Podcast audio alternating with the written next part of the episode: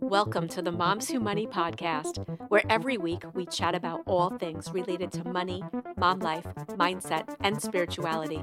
I'm your host, Eileen Joy, and I am a money and mindset coach for moms, teaching you how to confidently go from living paycheck to paycheck to making money easy.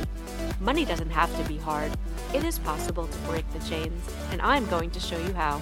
Get ready to join the Moms Who Money.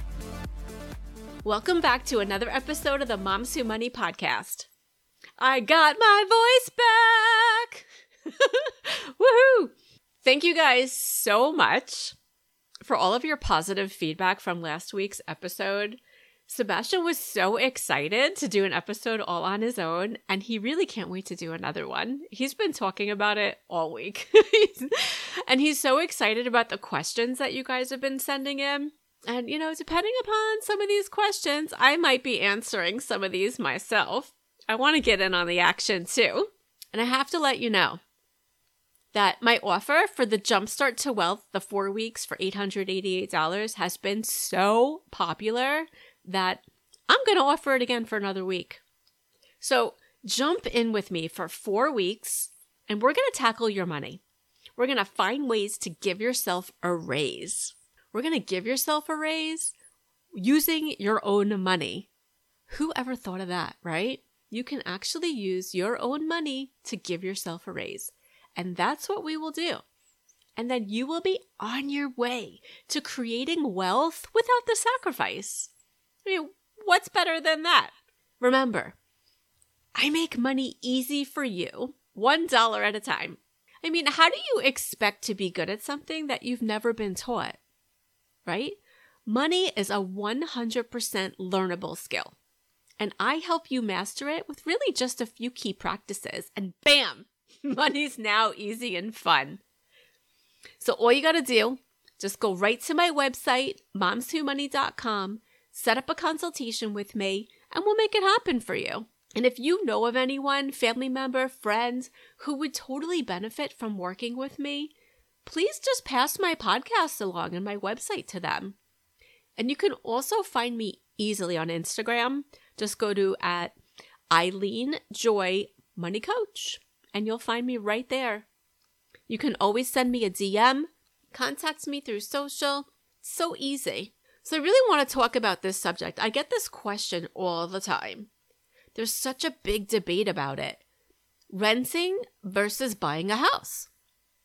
There's just so many variables to it.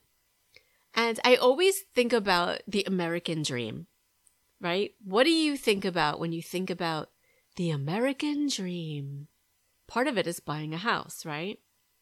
But the whole American dream, when you really break it down, we are taught to go to school, get good grades, go to college, get a great job, get married, buy an expensive car, and then a house.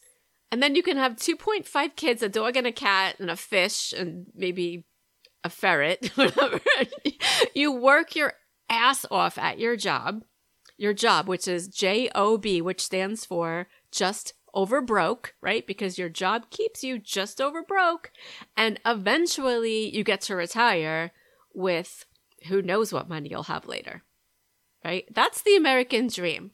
This to me, it sounds just more exhausting than it actually is a dream, right? When you really break it down and you think about it, it's freaking exhausting. I was a realtor for some time after the mortgage industry imploded. I had to leave mortgages at that time, and I learned so much when I was in real estate about the housing market and how it works and what a racket it actually is. It's craziness. So I have a background in education, mortgages, insurance, and real estate. And it really gives me such a huge advantage over most people because most people really have no idea how all of this stuff works. And so I know how all of it works in a big cycle and it all bleeds together. And if you really think about a house, like we're going to just talk about houses right now. So when you just break it down, a house really is just more than wood. It's more than siding and a roof, right? And maybe a basement or a slab or whatever the house is on, right? It's more than that. A house becomes your home. It's your safe place. At least that's my house, right? My house is my safe place. It's where I can just unwind and be myself, right? So that's what it should be for you. A house should be your safe place where you can just unwind and be you. When I first moved into this house, I actually found this amazing doormat at Bed Bath & Beyond that said, "This is my happy place." And I was like, oh my God, this is so perfect. So I bought that. And, you know, over the years, it's, you know, the weather has taken its toll on it and I had to get a new one. I can't find that one anymore. I've been looking for it because I wanted to replace it. So if anyone finds one, let me know because I want to get that one again. You know, it's just so interesting how people view homes. And so when you really think about it, should you buy or rent? Like, what should you do? Everyone thinks that you need to buy, and that's wrong. It really is wrong. A home is a place to live, not a place to make money. And that's where everyone gets it wrong, is that everyone thinks that you're going to make money with your house. And maybe that's the case, but not always the case. Do you remember the difference between an asset and a liability? I know I've gone over this several times, but I will repeat just for the people in the back. An asset is simply something that puts money in your pocket.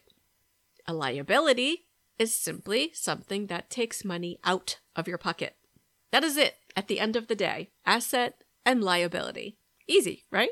So when you think about buying a house, you got to think about a few things. First of all, is it the right time for you?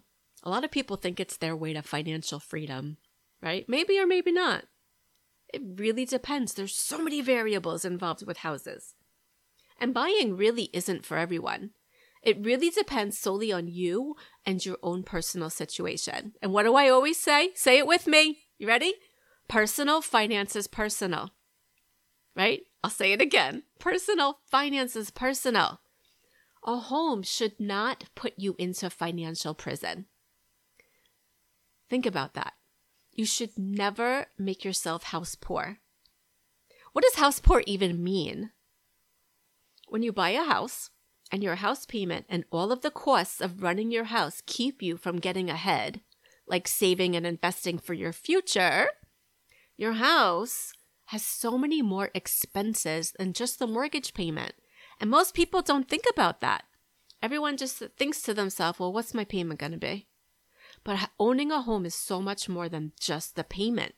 And a lot of times you'll see people on social media posting about how they just bought this brand new house, right? My house is so amazing. I just bought this brand new home. I love my new house, right? And all they want to do is show it off and brag about it, which is great, right? But that's another way of what? Keeping up with the Joneses, right? We're always comparing ourselves to those Joneses. And that is what's keeping us stuck and keeping us in debt. The Joneses, right? And that's why I talk about all the time ignoring this stuff, right? And taking a break from social media or not following people or blocking people or changing what you're looking at because of all this stuff. This is the stuff that keeps us stuck and broke. Okay? So when you are jealous of someone's new home, or someone's new car, or their new whatever, or their vacation they just took, you don't know their situation. You really don't, right?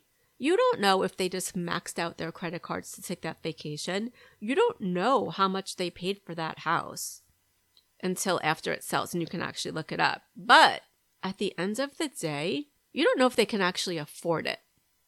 And if they became house poor, there are so many people today that are living in very affluent areas that are house poor because of the house that they purchased and all the shit that they're putting in the house, right?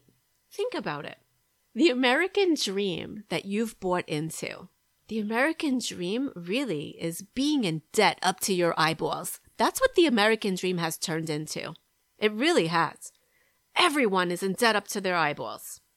And it's all because we're trying to keep up with the Joneses and comparing ourselves to one another. So think about your house. Is your house an asset or a liability? Do you own your house or are you renting? Your house only becomes an asset when you sell it and you actually make money off of it, right? And that means that at the end of the day, when you sell your house, the money that you make from that house can be used to invest or save or even help you purchase another home. That money is the asset. But it's only when you sell the house, not while you're living in the house. When you're living in your purchased home, it's a liability, right? Think about it. If you own your home right now, think about all of the expenses that go along with your house, right? It's not just the mortgage payment, right? And when you first buy your house, you have all your closing costs and your mortgage fees and all of these things that go along with moving. Like maybe you have to pay for a moving company. Are you moving from out of state, or are you moving, you know, just moving up from your starter home to your next home, right? Everyone calls it moving up. That's another part of the real estate racket, that you don't have to move up unless you're, you know, your family has become so large and you've really outgrown your home, right? But you don't need to keep moving just because everyone else is, right? So you buy your house. This is something that I find so fascinating, that most loan officers do not educate their clients on mortgages. And when I was a realtor, I worked very hard to find loan officers that I dealt with that really took the time to educate their clients, because no one understands how mortgages work. And you sit down at the closing table, think about the day that you bought your house and you went to the closing and you had a stack of papers that you needed to sign. Most of these papers were not explained to you, right? They were like, sign here, sign here, sign here, sign here, sign here, sign here, sign here, right? For like an hour, you're there, sign here, sign here, sign here, sign here.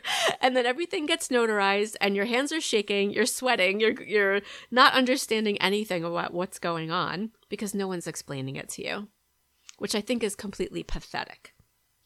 So there's one document within all of those documents that is one of the most important. There's most of them are important, right? But the one that really explains the money, that is the one called the amortization schedule. Amortization. If you have a home that you purchased, go back and look at your closing documents. Go dust them off from wherever they are in the depths of the bottom of the closet where you put them, and go in there and go find the it's called amortization. Amortization schedule. That is the schedule that explains how much money you're actually spending on your home. That is the one that explains how the interest works, not just at the bottom line payment.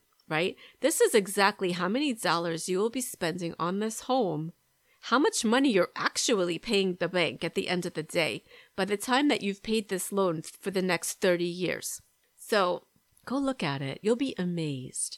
So that $200,000, $300,000 home that you purchased, you're actually going to be paying close to $700,000 depending upon your interest rate. It's insane. Buying a home is really a mysterious process that most people don't understand. And you're just, because you see someone on Facebook that bought this brand new house, you feel like you need to buy one too, but it's a process that you need to really get. You need to really understand the process before you jump into it, right? Because I know right now with COVID and all the things that happen with the interest rates going lower, which is great, right? It's great to have a lower interest rate. If you own a home and you were able to refinance the home that you're in and you got a lower payment, good for you. You're still going to be now paying on that home for 30 years because now you reset your loan for another 30 years. And also, the home prices are now so overinflated. It is mind-boggling how much a home costs now. Same thing with cars, right? Everything has gone up. Everything is now overinflated. The interest rates went down, which made it what's called a seller's market, where that seller's market means that the seller makes out better in the deal because they can basically charge whatever they want and get it, because there was such a frenzy because of social media and marketing and all of these things, and just people going nuts about buying a house because the interest rates went down. But big deal, you now pay $200,000 extra for a home that a year ago you wouldn't have paid. So now you're really overpaying for the house.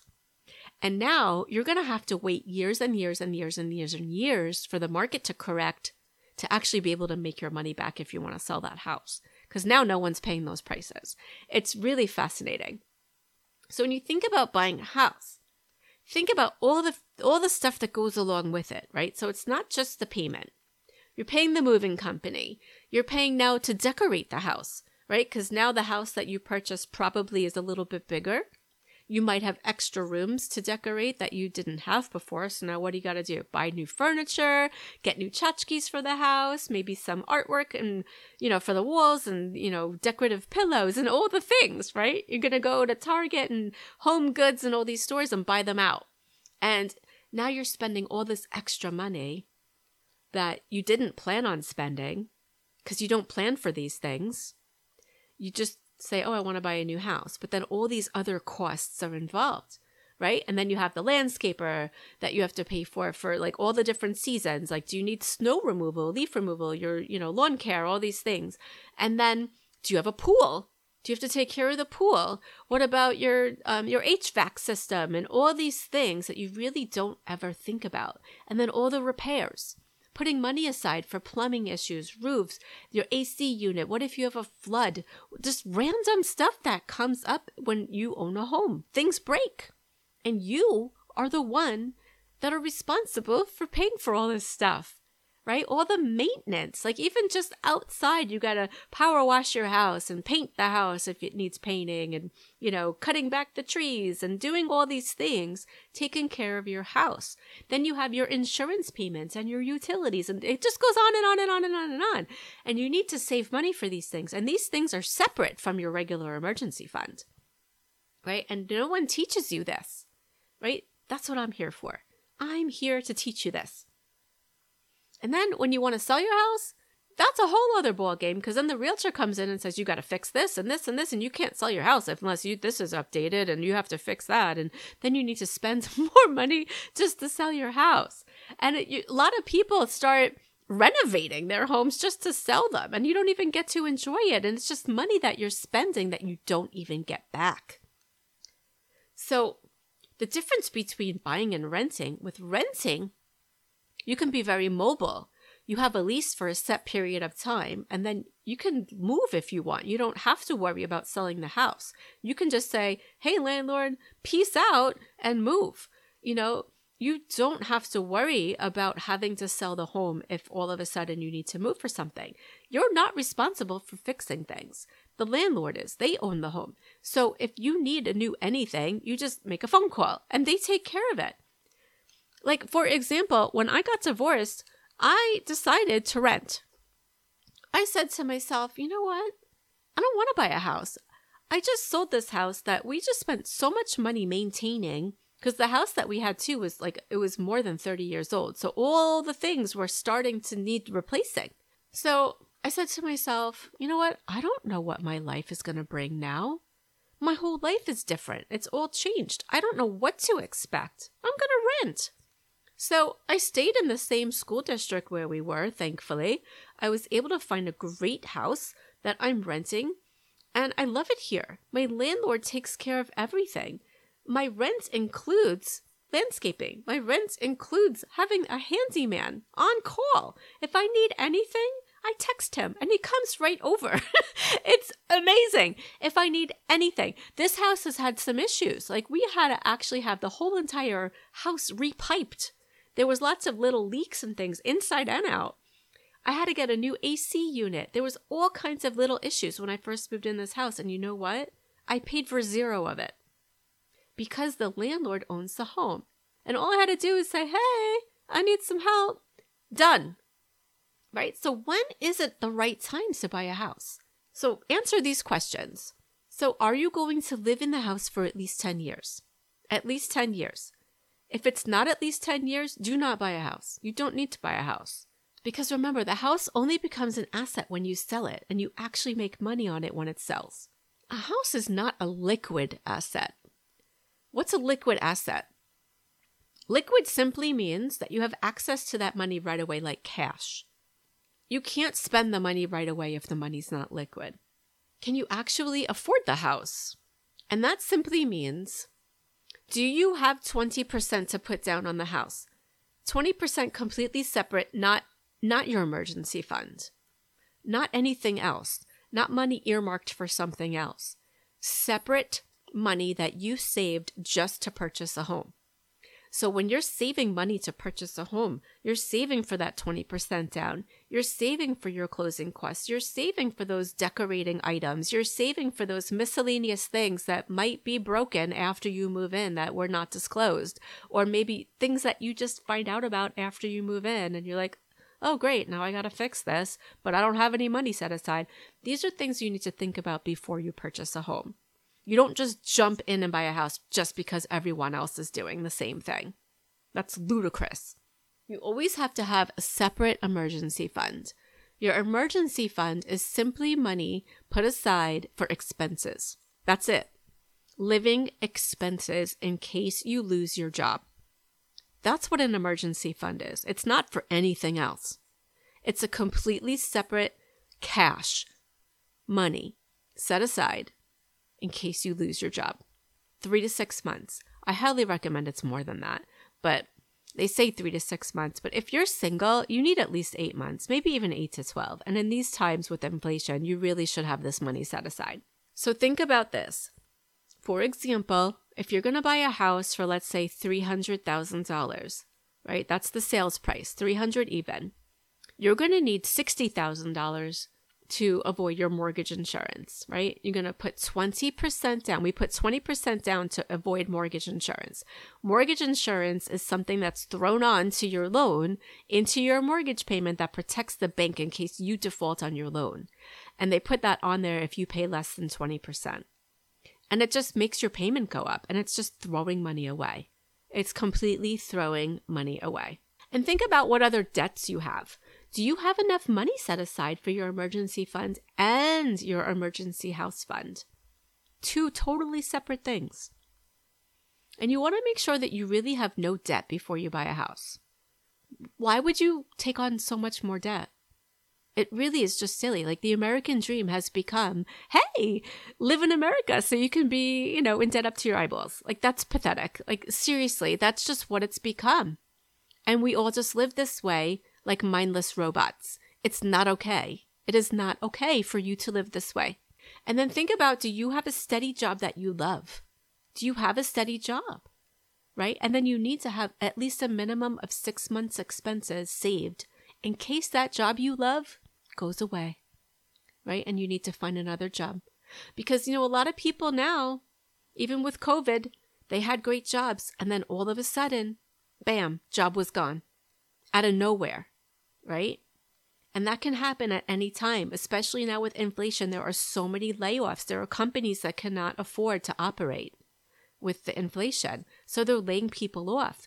And they're laying people off that have been there a really long time, like people in management. So if you have this great job that you love so much, you know what? It can go away tomorrow. So make sure that you're saving expenses. You need to have at least minimum 6 months of expenses saved on the side, just in case you lose your job, because if it goes away and you can't find a job right away, you need money to live on.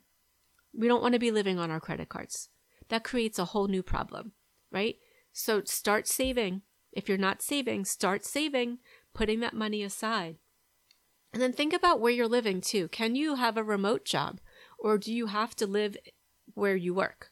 Do you have to go to the office, or can you work remotely? Can you live wherever? Because if you can live wherever, then you could move to a part of the country where the cost of living is really low and you don't have to worry about all these crazy costs, with all the other costs, like, groceries and gas and all the other things that have gone up. So if you've said yes to these, then, you can think about buying a house. But if you haven't said yes, if you don't have your ducks in a row, don't buy a house. Rent. And also, depending upon where you live, do you live in a city? Is it easier to rent than it is to buy? Is it more cost effective?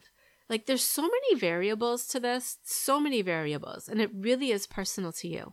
Personal finance is personal, right? It's only a good time to buy a house when it's a good time for you. That's it. It's only good when it's a good time for you.